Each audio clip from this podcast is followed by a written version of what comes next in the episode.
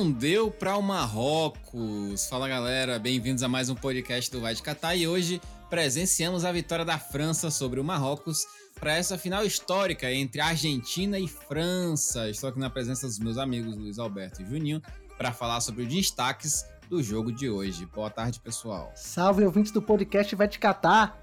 O sonho acabou para o Marrocos. França na final de novo é a quarta vez desde 1998. O aproveitamento tá bom, viu? França faz história mais uma vez, igualando Itália, Argentina e Brasil.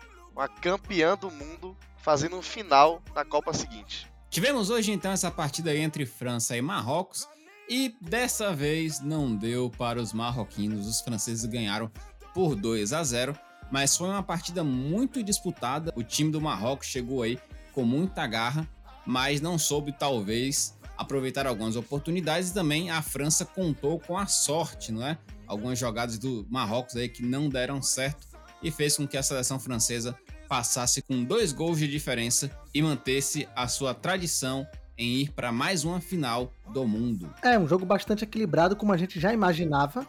Marrocos, por incrível que pareça, dominava o, os primeiros minutos de jogo, tinha o controle da bola, mas acabou tomando aquele gol relâmpago aos 5 minutos, que foi inclusive o primeiro gol que Marrocos tomou na competição do adversário. Tinha tomado um gol contra, né? Agora foi do adversário, foi o gol do Theo Hernandes, numa jogada ali trabalhada nas costas da defesa marroquina, do lado esquerdo, onde o, o Griezmann cruza, o Mbappé ele consegue fazer a jogada ali para finalizar, a bola sai mascada e o Theo Hernandes finaliza bonito, pegando assim de um poncheta, assim, um, voleio estranho ali e, e acabou fazendo gol. Para mim, o Bonu, não sei se falhou, mas demorou de chegar, demorou de, de agir e acabou saindo o gol. É, a seleção marroquina, como a gente havia citado, né, chegou na semifinal como uma das seleções aí, como a gente citou, assim como França em 98 e Itália em 2006, uma das seleções mais pouco vazadas da competição, tomando apenas um gol, sendo um gol contra, né? E logo no início da partida teve esse desleixo, né? Essa distração da zaga marroquina, fazendo com que o Theo Hernandes conseguisse achar uma bola sobrada ali para fazer o gol. Eu achei, assim, não vou culpar o goleiro, porque ele para mim continua sendo o melhor da competição, mas eu achei que faltou o Bonu entrar naquela bola ali, levando bola, jogador, gramado, tudo, para que evitasse o gol como aconteceu. É o Marrocos que entrou em campo hoje querendo fazer história também. Já, tá, já vinha fazendo história porque foi a primeira seleção africana a fazer uma semifinal. Mas o outro dado é que seria a seleção de pior ranking da FIFA a chegar numa final. Superaria a Croácia de 2018, que era vigésimo no ranking, e Marrocos, atualmente 22 Como o Luiz citou aí, foi um lance de, digamos que sorte. A França está dando muita sorte nessa Copa, apesar da qualidade, também conta muito a sorte. Eu acho, eu até queria ver o lance depois, porque a bola pegou na mão do zagueiro de Marrocos, se não me engano. Se não fosse gol, provavelmente o VAR chamaria para marcar pênalti. E o Theo Hernandes, que, como a gente citou aqui, lá no primeiro episódio da quando foi França e Austrália, quando o Lucas Hernandes se machucou, ele entrou e a França começou a jogar muito melhor. Entrou muito bem, foi melhor em campo naquela oportunidade. E que vem jogando muito bem essa Copa. A França que vem muito forte no lado esquerdo com ele e com o Mbappé. Que estava um pouco apagado hoje, é verdade. Mas fez ali a jogada do segundo gol, driblando 2, 3 dentro da área. E mais uma vez, dando sorte. Chutou em cima do, do marcador de Marrocos e acabou sobrando ali no segundo pau. Mas eu gostei muito da seleção marroquina. Fez a história aí, vai disputar o terceiro lugar, que também é de grande importância para seleções como Marrocos, né? Para contar ali na história. E fica aí o, o legado da, dessa Copa, que você não precisa jogar para dar espetáculo. Hoje a França não jogou para dar espetáculo, jogou o que deveria jogar para passar de uma seleção forte defensivamente, finalizou pouco a gol. No gol foi apenas três finalizações. E Marrocos também teve três ou quatro ali. E posse de bola foi de Marrocos. A gente estava acostumado a ver Marrocos defendendo mais. E parece que a França percebeu qual era o ponto fraco de, da seleção marroquina. e atacou nisso aí é, e ganhou de 2 a 0 com muita autoridade. É, o time de Marrocos aí que contou com uma torcida imensa, né, no estádio ali do Al Bait. Nas vésperas da partida, mais de 40 voos foram fretados entre o país marroquino e o Catar, justamente para acompanhar essa partida aí da Copa do Mundo. E provavelmente os marroquinos, né, vão continuar ainda no país para assistir essa disputa de terceiro lugar contra a seleção da Croácia, que eu acredito que vai ser um jogo também muito pegado. Não vou dar aí direto, né, a minha aposta na seleção do Marrocos, mas acredito que eles têm vantagem sim pelo que eles mostraram na competição. E vamos ver, na verdade, uma reedição do primeiro jogo da Copa do Mundo do Grupo F, né? Marrocos e Croácia que abriram as partidas aí pelo grupo e estão fechando aí a Copa do Mundo na disputa de terceiro lugar. Lembrando, Luiz, que o talismã Shedira volta para a disputa de terceiro lugar, viu? Eu falei que ele ia fazer falta, que era o talismã de Marrocos quando ele estava relacionado pro jogo. Marrocos vinha passando de fase e fez falta hoje. Fez muita falta. Quem entrou no lugar dele foi o Hamed Alá, camiseta de número 9, que explica, né? Ser a terceira opção do ataque marroquino. Não tem qualidade nenhuma. O Kedira talvez também não tenha, mas esse camiseta de número 9 aí tá repreendido, não joga nada achou a oportunidade para finalizar, não finalizou. Acho que o Kedira finalizaria ali, viu? Não sei se ia ser gol, mas pelo menos a gente ia ter aquela sensação de, de que a bola foi finalizada, que poderia sair o gol de empate na ocasião. O, o Deschamps, que vocês falaram no início aí, de fato tinha essa estratégia de deixar a bola com o Marrocos. Foi assim desde o primeiro minuto de jogo até os 35 minutos por aí. Só dava Marrocos, Marrocos trocava passes. O, o é um grande jogador, camiseta número 8. Certamente aí vai sair do Angers, que é da França, é o último colocado do campeonato francês. Deve sair, deve jogar no time maior da Europa. E muito provavelmente, eu acredito que o Ziyech também vai ter um pouco mais de oportunidade. Claro que ele tá no Chelsea, mas vem comendo banco, não vem jogando muito. E muito provavelmente ele vai ter um pouco mais de destaque no time inglês, se é que não vai sair para um outro time também da Premier League. É, e um destaque, você falou aí do Onari, né, que é, tá no Angers, lá da Ligue 1, lanterna do campeonato. Mas a gente tem que citar também que é desse time o Buffalo, que joga também pela seleção do Marrocos. Tem feito aí uma excelente Copa do Mundo, jogou muito hoje, apesar de não ter conseguido fazer um gol. Mas também joga lá no Lanterna da Ligue 1 e provavelmente não vai ficar, né? E só um dado interessante sobre o Buffalo é que depois do Messi, ele é o segundo jogador com mais dribles completados na competição francesa. Sim, sim, tanto do lado esquerdo quanto do lado direito, Juninho. A gente tem sim um, uma, Marrocos forte. Hoje, quem acompanhou o jogo e quem torceu para o Marrocos, assim como eu, se sentiu, digamos, feliz em ver o Marrocos atacando, tentando vencer a partida. Então, não foi aquele confronto de só da França e parabéns Marrocos, foi até aí que tu conseguiu chegar. Não, Marrocos foi até o final, tomou aquele gol, a gente falou já, que foi muita sorte, competência também do, do ataque francês, mas ficou em cima, teve a oportunidade de fazer o gol no final do primeiro tempo. O próprio Ziyech mesmo, achei que ele segura um pouco demais a bola, tem umas jogadas que chega nele assim com que ele tá um pouco mais desmarcado e ele poderia já chegar cruzando, mas ele domina, dribla para trás, então isso aí acho que dificulta também a finalização, mas fica esse registro aí de um Marrocos que para mim, no geral, foi melhor do que a seleção francesa. Você já falou sobre os chutes ao gol, que foram três de cada lado. Apesar da França ter tentado 14 finalizações e Marrocos 13, a posse de bola foi muito maior para o time marroquino, 62% contra 38%. E 572 passes do time do Marrocos contra 364 dos franceses. E isso mostra uma aquilo que o próprio Juninho falou no início, de saber sofrer, de se sentir um pouco mais confortável com o adversário tendo a bola e não se desesperar, o que aconteceu muito provavelmente com os times que foram derrotados pela seleção marroquina. É, e falar um pouco sobre a hesitação da seleção marroquina, como você citou aí, o Ziyech estava prendendo muito a bola, cortando demais para trás, não estava sendo efetivo como nas últimas partidas. O próprio substituto do Shedira que entrou na área, finali não finalizou, que queria cortar, queria driblar mais de uma vez. E também na hora do gol, né? O Bono ali que saiu de uma forma estabanada, a meu ver. Eu acredito que dava para ele ter abafado melhor essa bola aí. Ele, sei lá, hesitou, ficou com medo de o Theo Hernandes talvez chutar por cima dele ou então tocar para o meio da área. E do outro lado tivemos uma bela atuação mais uma vez do Loris.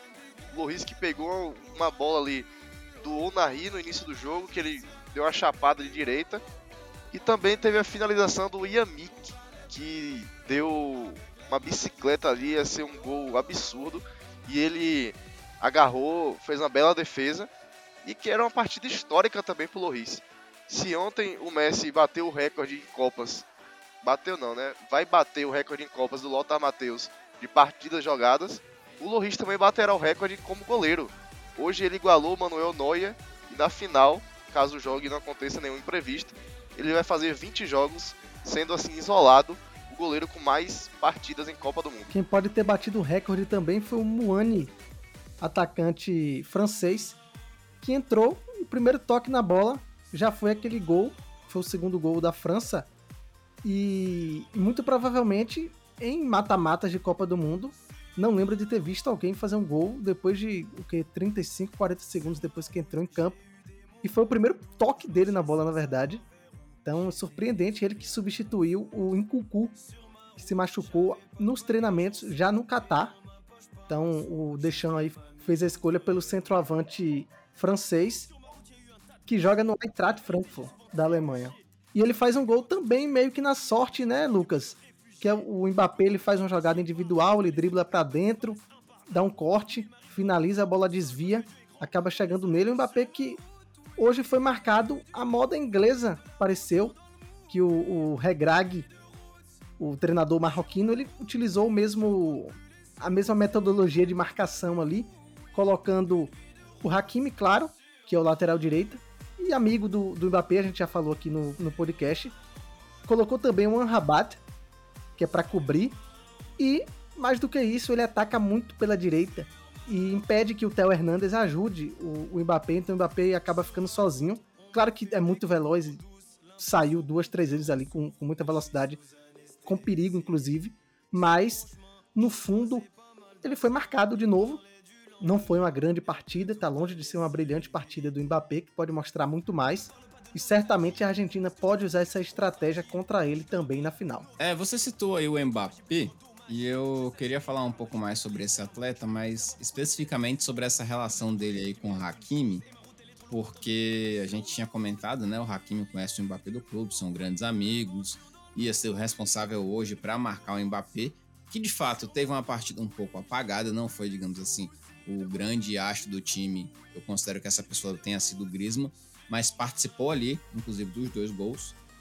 E eu queria fazer uma outra pergunta, na verdade, que é sobre o Hakimi, que não achou o Mbappé no jogo, né? O Mbappé, apesar de não ter jogado nada, em todas as arrancadas que ele tentou, o Hakimi ficou para trás. É, não é questão de não achar, né? Tá marcando, o Mbappé não conseguiu fazer as principais jogadas e ficar desmarcado como ele gosta. E isso é mérito do, do sistema defensivo marroquino do próprio Hakimi. Mas na velocidade não tem como pegar, né? Eu acho que isso vai acontecer com o Hakimi e com qualquer outro marcador do Mbappé. O ideal é você diminuir o espaço, jogar em cima dele, foi o que aconteceu. Acho que não ofereceu grandes riscos. Claro que teve aquelas duas arrancadas, mas ali é mais mérito também do, da velocidade do atleta Mbappé. E vou lembrar aqui também do árbitro César Ramos, o mexicano. Tava cotado aí para ser o árbitro da final, que era o melhor árbitro a apitar que ia botar num jogo muito duro, que era França e Marrocos. Criticaram o Wilton, que eu falei aqui que teve uma boa partida. O Wilton continua lá no Catar, é um candidato a apitar a Copa. E o César Ramos, que a meu ver foi péssimo, conseguiu ser pior que o Wilton, não deu amarelo, não deu as faltas para Marrocos, tava parecendo que ele tava apitando só para um lado. Toda hora tinha falta na entrada da área ali para Marrocos bater na área e ele não dava uma, Luiz. Como é que pode um negócio desse? É impressionante porque esses jogos onde um time ele joga com muito mais intensidade, que é o caso da seleção marroquina, fica tentando roubar a bola a qualquer custo, tem o impacto, tem o contato toda hora, mas o juiz ele tem que entender que é uma tentativa de roubar a bola. Se ele ficar marcando toda hora, ele vai tirar a força do Marrocos. Como fez. Toda hora que o Marrocos ia, você está falando aí do, dos exemplos ali da, das roubadas de bola na entrada da grande área, ou um pouco antes na intermediária. Ele marcava falta, ah, um contatozinho aqui, pronto, falta. E quando era o Marrocos atacando, fazia um dois, tentava ali com o Naui, com o próprio Ziyech entrando pela diagonal, era tocado, ele não marcava, deixava seguir, aí a bola ia quebrada para o fundo, uma finalização que não tinha muito, muito risco pro, pro Llori, e eu acho que isso contribui, eu não gosto de juiz que prende muito o jogo, principalmente quando uma equipe tá lá marcando em cima, tentando roubar a bola toda hora, e a outra tá aqui segurando, dando corpo, esperando o contato para cair. É meio que como se estivesse contribuindo para a tática defensiva da França. Eu acredito que o árbitro de hoje aí, o mexicano, né, ele tenha esquecido os cartões amarelos no vestiário, porque ele aplicou apenas um cartão e não foi um jogo tão simples assim, foi um jogo pegado e acredito que ele foi é, displicente ao ser mais duros nas entradas de ambos os times. E respondendo aí o que Juninho falou sobre o Wilton Pereira Sampaio, eu sou da filosofia do que é ruim não torna o péssimo melhor. Então não é porque o mexicano foi ruim que o Wilton Pereira Sampaio vai começar a ser bom para ir para a final. Acredito aí que o árbitro de Argentina e Croácia, né, o Daniel Orsato da Itália, seja assim o mais cotado para esse jogo tão importante, o mais importante da competição. Impossível esse italiano apitar a final, Lucas. Impossível. Além de ter apitado no jogo da Argentina na semifinal, saiu com muita reclamação do Modric, que falou que não foi pênalti, que o árbitro é horrível que não foi só na Copa, já tinha apitado alguns jogos do Real. Na Champions League ele foi mal. E com certeza aí, vou cravar aqui, não apita.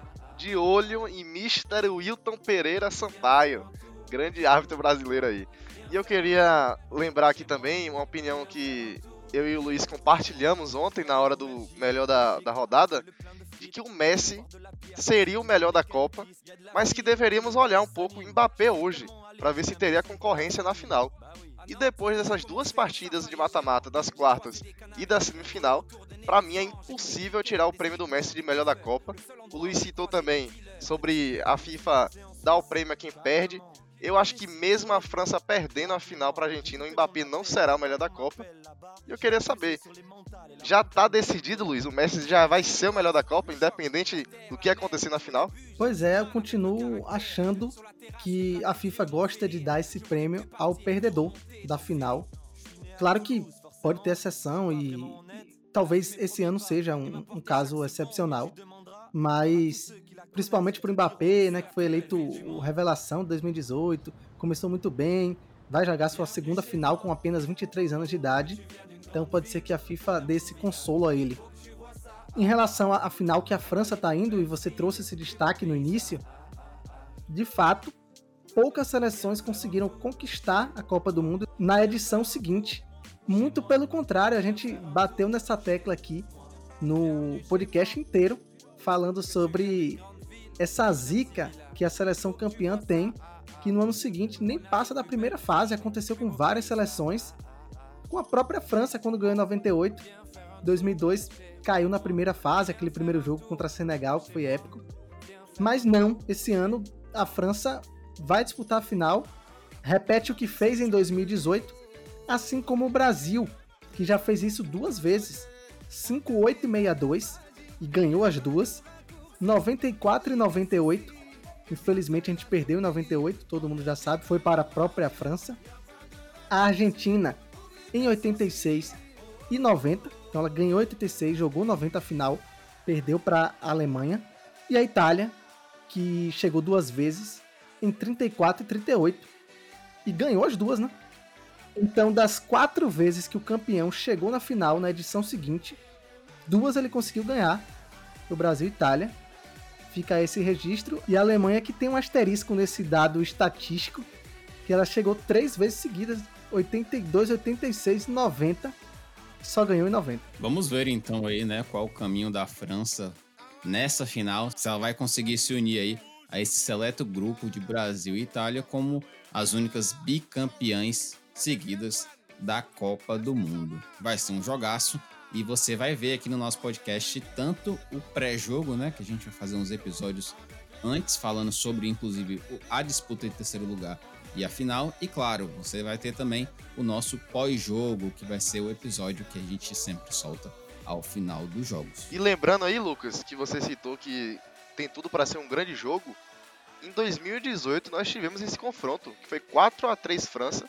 A França abriu o placar, tomou a virada, virou e a Argentina fez um golzinho no final para dar emoção, mas a França deu 4 a 3 e passou naquela oportunidade. É um gostinho de ressentimento aí, ainda por cima, por parte dos argentinos em devolver essa derrota.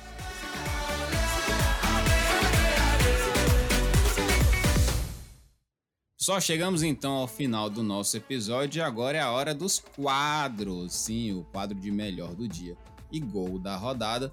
Eu vou começar aqui falando dele, o homem que está em todos os lugares, o Kanté dessa Copa do Mundo. Kanté não veio, mas o Griezmann tá fazendo o papel do Kanté e o seu próprio papel. Para mim, melhor do dia aí, melhor, um dos melhores da Copa, inclusive o Antoine Griezmann, que tá jogando no ataque, na defesa, onde você menos espera, olha o Griezmann lá. E o gol da rodada vai para o gol do Colo Muani, né? Não temos muitas opções aí, então vou dar o gol pro Colo Muani, a vitória que selou aí a passagem da França para a final. Melhor do jogo eu vou ficar com Griezmann também. De fato, ele tá sendo uma espécie de coringa nesse time francês. Joga de volante, joga de meio-campo armador, ele estava ali ajudando a fazer o primeiro gol, ele fez aquela jogada né, do cruzamento para o Mbappé e também estava tirando bola em cima da linha no segundo tempo. Então, não tem como. Griezmann, para mim, como você falou, o melhor da França na Copa do Mundo e o melhor do dia. O gol mais bonito, eu vou ficar com o do Theo Hernandes, porque ele pegou bonito, assim, pulando de esquerda, um, uma espécie de voleio parcial, de cima para baixo, assim, é bonito o chute. Vou ficar com o gol do Theo Hernandes, que foi o primeiro da França. Teremos unanimidade, finalmente. O meu xará francês, Antoine Griezmann, jogou demais. Finalizou bem ali na jogada, como o Luiz citou, dando passe pro Mbappé. Participou da fase defensiva, desarmou pra caramba hoje, tava em todos os lugares do campo. Até tirando bola de cabeça na área de tarro. Então, para mim, é o melhor do dia. E o gol mais bonito, eu também achei o gol do Theo Hernandes bonito, mas eu vou contar como gol a imagem linda que foi a torcida de Marrocos cantando junto aos jogadores o hino do país. Então tá aí os meus votos do dia. Griezmann como o melhor do dia e a torcida de Marrocos que deu um show nessa Copa. Chegando então para nossa frigideira. Hoje não sei se tem muita gente para fritar, Acho que vai ser um pouco complicado, né? Porque as duas equipes jogaram bem.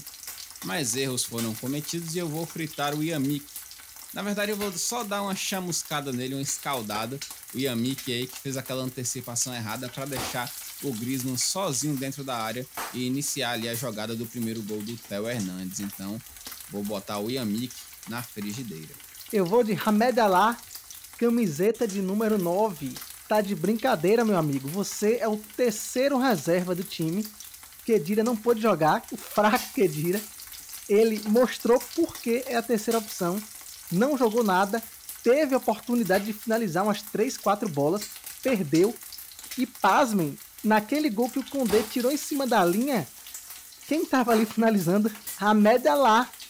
Tá de brincadeira, pô. O Onari deu uma pancada, a bola desvia, sobra para ele para finalizar, pro goleiro perdido. Ele finaliza em cima do Condé. Claro que tem méritos pro francês. Inclusive é a terceira, a quarta vez que a França tira uma bola em cima da linha. Ô sorte esses franceses, viu? Mas queime aí, Ahmed Alá, Fritz. Esse Ahmed Alá é Ahmed, a merda lá, Luiz. Que joga mal demais o jogador? Eu, eu até ia fritar ele, mas eu vou deixar aí para você fritar, porque eu sou um crítico aqui de árbitro e técnicos e vou seguir criticando. Então vou fritar o árbitro mexicano César Ramos. Horrível, acabou com a seleção de Marrocos. Estamos chegando então ao final do nosso episódio. Amanhã e depois, como vocês sabem, mais uma vez a gente tem intervalos aí entre partidas. O próximo jogo pela Copa do Mundo agora será no sábado, dia 17 de dezembro, pela disputa de terceiro lugar, e a finalíssima no dia 18, às 4 horas da tarde. Amanhã não teremos episódio diário do Vai de Catar, mas na sexta-feira você pode matar a saudade da gente com o nosso episódio para falar um pouco mais sobre esses dois jogos decisivos. Então vamos trazer um episódio mais detalhado falando sobre as seleções, sobre o confronto, sobre os esquemas e o que esperar sobre essas partidas. Além, é claro, dos nossos episódios no sábado e no domingo, falando sobre os jogos. Pessoal, queria agradecer mais uma vez pela audiência de vocês, pela paciência e por estarem aqui até agora nos ouvindo. Então, sigam a gente nas redes sociais, lá vocês vão ficar informados sobre tudo sobre a Copa do Mundo e até o nosso próximo episódio. Tchau, tchau.